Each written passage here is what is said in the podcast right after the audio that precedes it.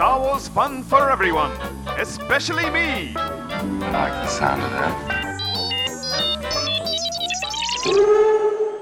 Hey everyone, it's Star Wars Fun for Everyone, especially me. I'm your host, Tom Sutton. Let's get straight into it. It's uh, Mandalorian time. Uh, we just watched episode two.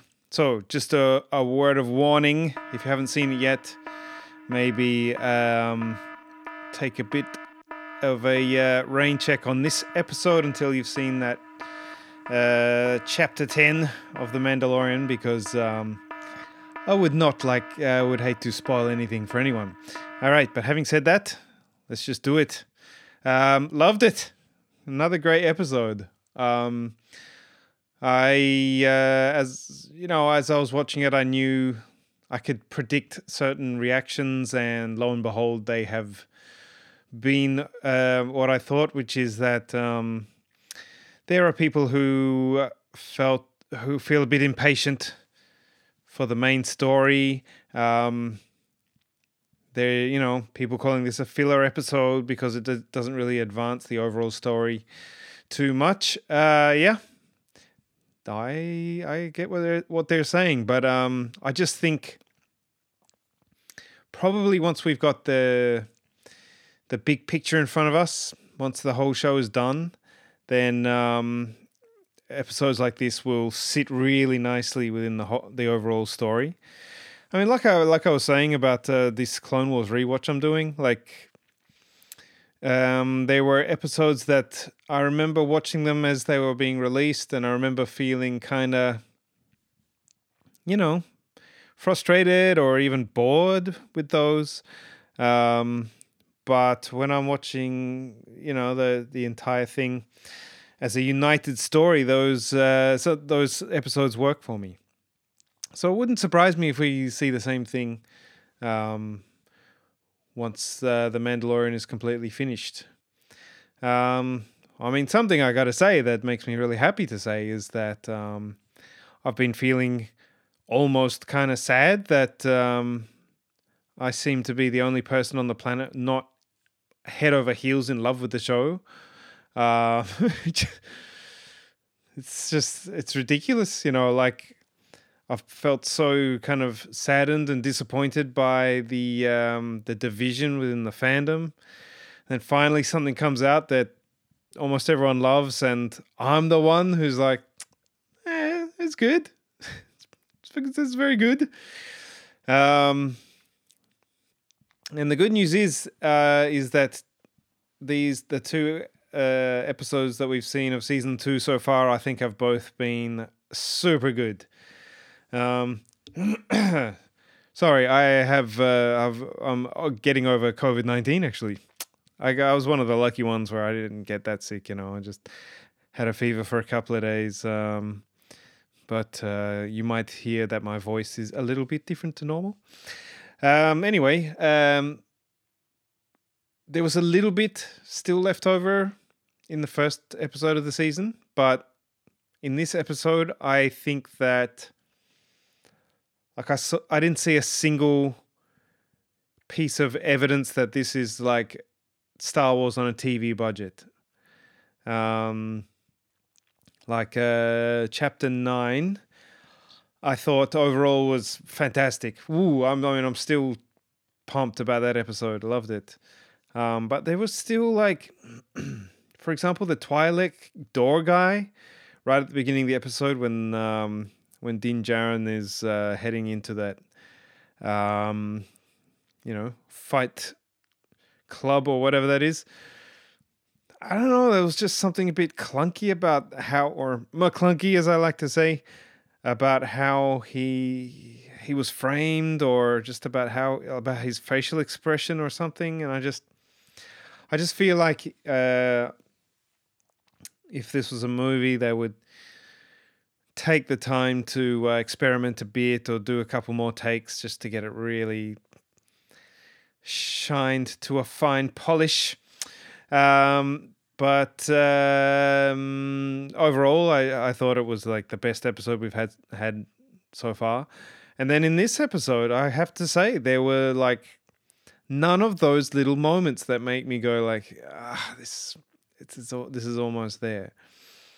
Um, let's start in the beginning. I mean that opening um, that opening skirmish with the with bounty hunters as he's returning um, from Mos Pelago, whatever, Mos Pelago, whatever it was called. Mos Pelgo. Ah, I don't remember. But when he's heading back uh, to uh, pick up his ship and stuff, I mean that was just a cool opening shot. And I should mention that um, this is the episode directed by Peyton Reed, who you would know as the um, the Ant Man and Ant Man and the Wasp director. So I mean, obviously, the you know we should be um, encouraging TV directors to be involved, but I'm I'm influenced by the uh, the big star name. To be honest, um, I thought that you know the f- that the fact that Favreau directed the first episode of the season, like you could just see the you could see the style and the confidence in it, and um, no difference here. Like I I really felt like uh, having a um, you know a a film director benefited the episode. I just love how you see um, you see the Mandalorian screaming across the desert. You get a great long shot of it. Um, I love the setup of that uh, trap that these um, bounty hunters have laid for him. And bam, man, when he hits that rope and um, Baby Yoda goes flying, and I love how he uses the jetpack to like uh, stop himself from hitting the ground. Then you see the the uh, that speeder bike cartwheeling and past past him. It just had real like energy and real like like it was shocking in a way, and I think that was just super effective. And then that fight scene was super good, except for this this guy who kind of looks like a uh, death a Zabrak. At one point, he he goes to quote unquote stab the Mandalorian, but it looks like a very movie stab where he looks like he's not even really aiming to hit him. But other than that, every single second in that, I mean, when when that final bounty hunter picks the um, the jetpack as the prize he wants, you know, for the return of Baby Yoda, and Din just sends him into the into the sky. I mean, it was so hilarious. I thought that was really strong. Um, really fun uh, to see the uh, the Mos Eisley Cantina again, and I thought that it was actually kind of even better than in episode five. It just I liked that it felt a bit more lively. Um, interesting to hear a different musical sound in there, which was pretty cool. Um, Dr. Mandibles, was that his name? Playing Sabacc with uh, with Peli Motto, I think her name is. That was cool. Um, I love that new character, the Frog Lady. I just think um, that sense of the ridiculous that is really important for Star Wars. It's so good to see that it's there. And, um, you know, Baby Yoda trying to eat her precious eggs throughout the episode was kind of gross, but kind of great. Um, I, I love Peli Motto speaking her language. Yeah, again, the silliness was, uh, but it's silly, but really mm, wonderful. Um, now, one moment that I thought was like really revealed A, the TV budget, and B, the lack of um, experience on the part of Dave Filoni was it at the beginning of ep- of chapter five um, that uh, that dogfight between um, Din Djarin and the Razor Crest and a uh, some bounty hunter to me it didn't look at all as good as the films. Which is partly why I was I've always been so surprised that people are like, oh, it looks so good, like it could be a, like just looks like the movies, you know. I just don't agree. Um, or I haven't agreed until up to this season. Uh, so I was super happy to see that the all the stuff with the two X wings and the Razor Crest, to me looked ten out of ten. Looked amazing. Um, I loved that tense uh, conversation between the X-wing pilots and uh, Din Djarin as Din, Din Djarin as he's uh, yeah trying to avoid giving away his identity.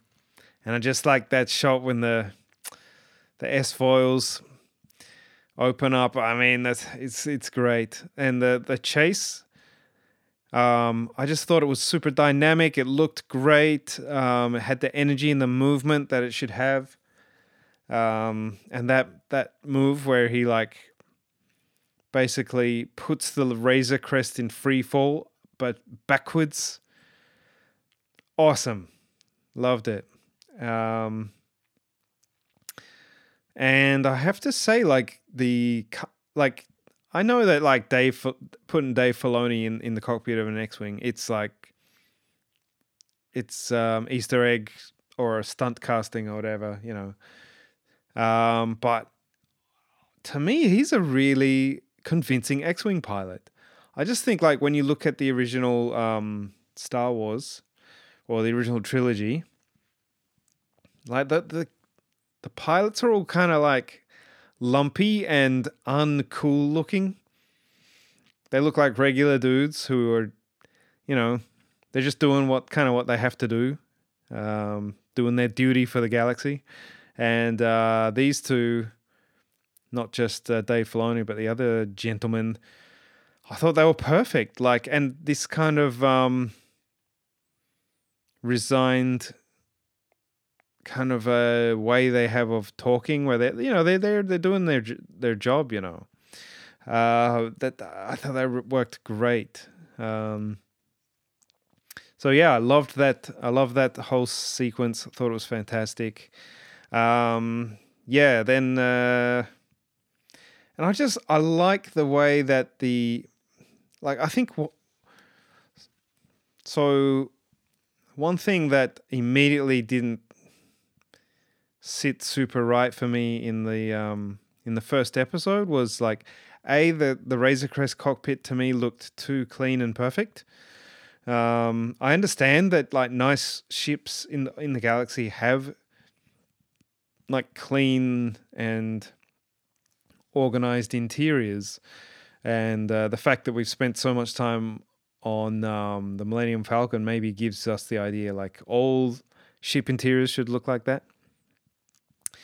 But um, anyway, I always felt like a the interior of the Razor Crest was always a bit too crisp, um, and this episode had oh like it's starting to show the amount of shit that that uh, ship's been through, you know. And I thought that that added to my enjo- enjoyment of it, and also like I just remember in that first episode when you had uh, Mr. Blue Guy there, it just felt like the stuff in the cockpit was really like static and like the star field wasn't moving much. And I know that like if you're thinking about like realistic realistically speaking, like stars are so far away that they don't they're not going to move much, even when you're moving very quickly. But it, it kind of ruins the sense of movement, I think. So uh, all the stuff in the Razor Crest cockpit, to me, felt more dynamic, more energetic. Uh, I liked it. Um, now that crash and all that snow coming in and everything was super cool. Um, yeah, again, I just think visually it all looks fantastic. Um, I really liked that scene where, of uh, where she walks off and Mando follows her and finds her in that pool. I just thought, like, it's it was quite a, a peaceful, nice moment. Um, but uh, re- yeah, thumbs up for that, like that. And then, pff, Baby Yoda needs a bit of a talking to, because he sparks. Oh, those freaking ice spiders, man, they were gross, but so well done. Like, hats off to the special effects people and hats off to the whole production crew. That whole chase was just really totally like exciting, really nail biting. Um, the spiders were so revolting, like really like cool designs and the way they moved and that kind of white color, all awesome. Um, the stuff you know using those grenades to to blow up one of the big ones was cool and I, you know this is all like not not exactly galaxy shaking events you know um am i looking forward to seeing something a bit more um significant happening yeah but when it's done this well like i'm i'm i'm happy to be just watching it the way it the way it is um but uh, yeah, I I liked um, like it did. Did it feel a little easy that those X-wing pilots came along to save the day, and then not only save the day but also let him off? Yeah, maybe, but um, the Rebel Alliance are the good guys, and I'm pretty happy to see them being the good guys and being a bit understandable or understanding, sorry, towards people in a way that the Empire wouldn't be. So um, yeah, that was cool. Um, as I said, yeah, I'm looking forward to getting into a bit more like the meat of the story, but um, I think the, these first two episodes of the season have been bangers. And I am so happy to be able to say that since, um, yeah, I was feeling like uh, a bit of a fart, feeling like a fart in an elevator uh, before, considering, you know, that everyone on the planet is having so much fun with this show, and I'm. I seem to be the only one not joining in the fun. Hmm. But this really bodes well for the future of this series and upcoming other Star Wars properties. Like I always th- like I always like the concept. I like I think the characters are pretty good. I I didn't love Cara Dune as much as others because I just think that um, the acting's a bit halfway there, you know. Um, but I'm yeah, I'm really excited that this like so far I think this is better than season one, and I think um, if they can get if, like already if it's like visually this good on the second season, then um, it's gonna just keep it getting better and better, and the other shows like uh, Cassian and Kenobi are gonna benefit from their experience and be able to really blow our hair back visually. So um, this is all very very positive. All right. Uh, the other thing I want to talk about is the Mortis trilogy from season three of the Clone Wars. Um, it's always mentioned when um, people talk about must watch arcs from the show. And um, yeah, no different. I always have held it, uh, you know, in my memory as a real, you know, unmissable part of the Star Wars mythology. Um, so I just watched that for the first time since it originally aired. And I gotta say, it was still very, it was still great. But um, hmm, there were some things that didn't that I didn't love, to be honest. Like just stuff like when, so the son who is the like embodiment of the dark side. When they say stuff like, oh, he has fallen to the dark side. I just feel like, but he's a he's a living embodiment of the dark side. How can he fall to the dark side? I just felt a bit like it's just uh, that gives me a bit of a feeling of things like not being really thought through 100%. Even though, I mean, yeah. I don't know, but it, yeah. And uh, I can imagine like it would bother some people to see like embodiments of the force walking around and talking and stuff. Um, yeah, but yeah, it was great. But I I do I did think like there were things about it that I didn't love as much. It was great to see Qui Gon Jinn. I thought that was cool. Um, yeah, I was happy about that. Um, but uh, yeah, I'm still having fun with the the Clone Wars chronolog- chronological rewatch.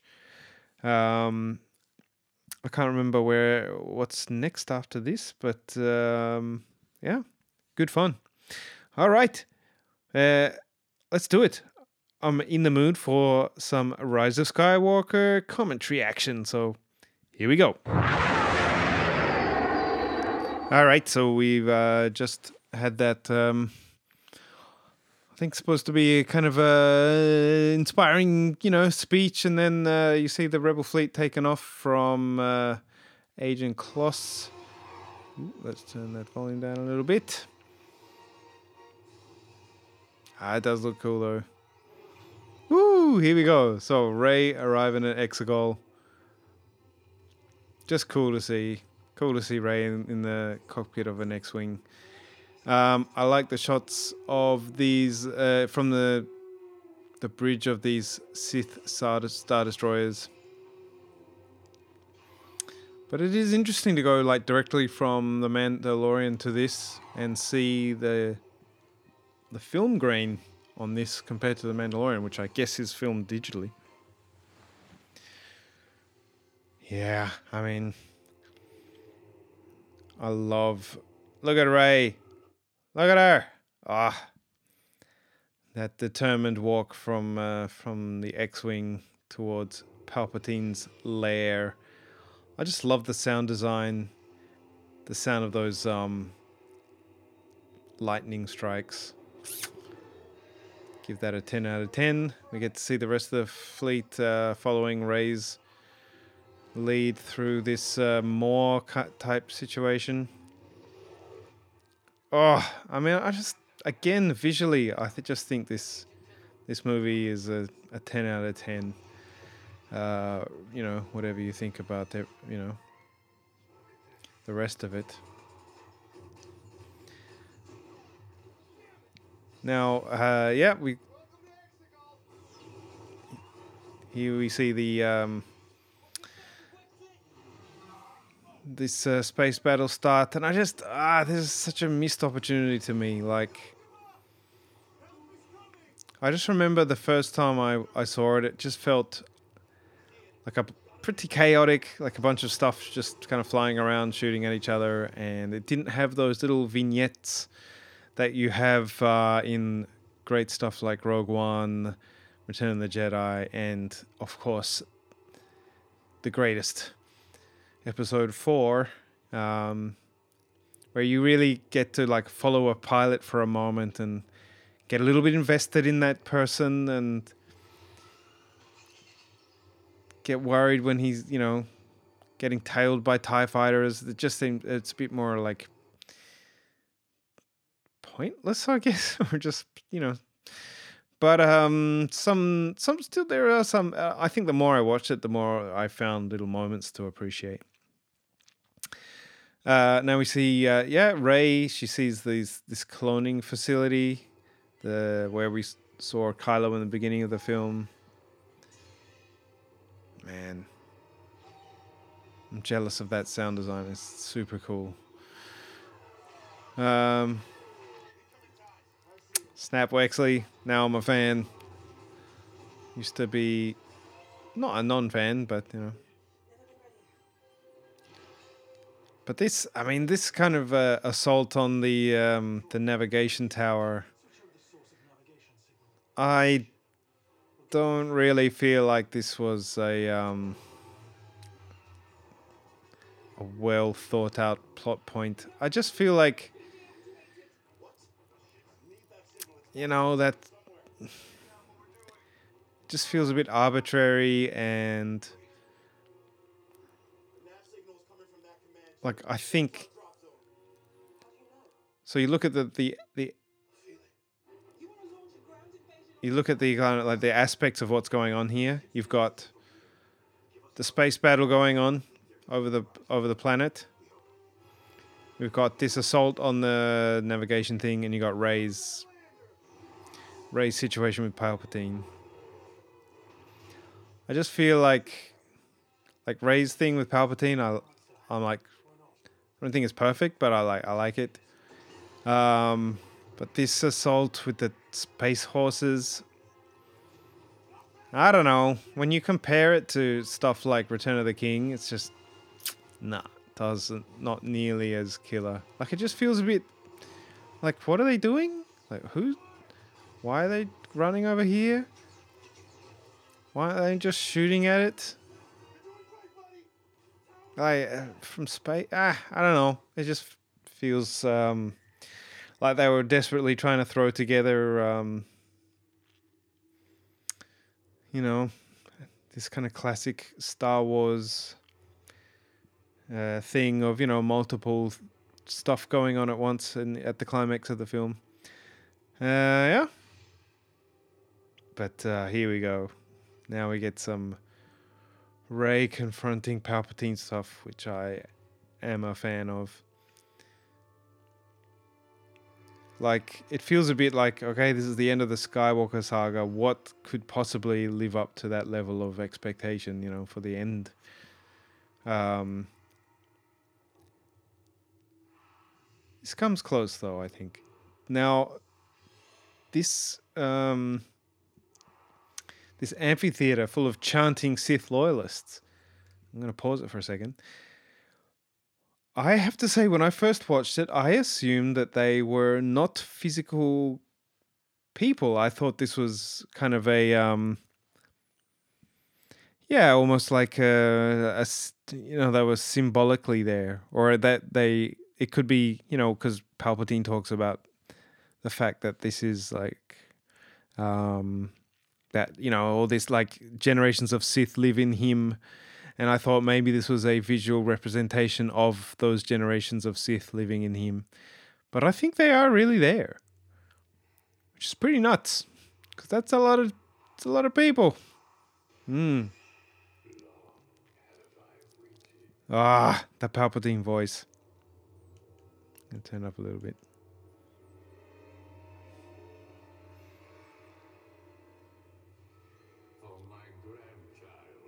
Mm. I love this uh, contraption that he's hooked up to that that's you know keeping him alive.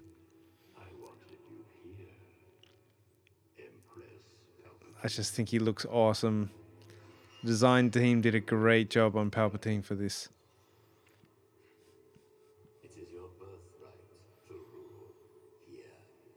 Hmm.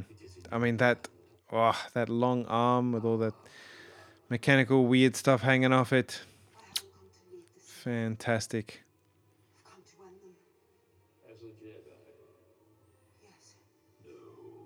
Oh, I mean, this is a this, this is a good sign that you know, watching this stuff makes me kind of want to just turn it, just turn it back to the beginning and watch it properly. You know, whatever you want to say about it, I just think there's so much to li- like about this film.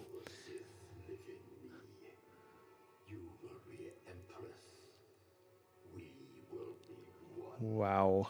You will be Empress, we will be one. All right, I'm going to pause it there. Uh, yeah. Yeah, this is this ending part is pretty dense, so I'm gonna gonna do it in smaller bits probably. All right.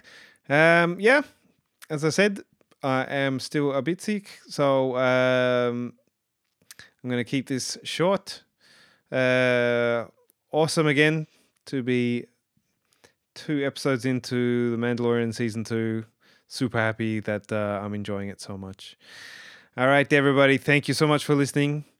Uh, we'll be back next week with, of course, with um, the third episode in season two of The Mandalorian. Um, I am guessing that probably the we're gonna get a, a chunk of uh, stuff from the main story in the next episode. That will be exciting. All right, get in touch if you wanna. You can know, probably know where to find me. Uh, thanks for listening. This is Star Wars fun for everyone, especially me.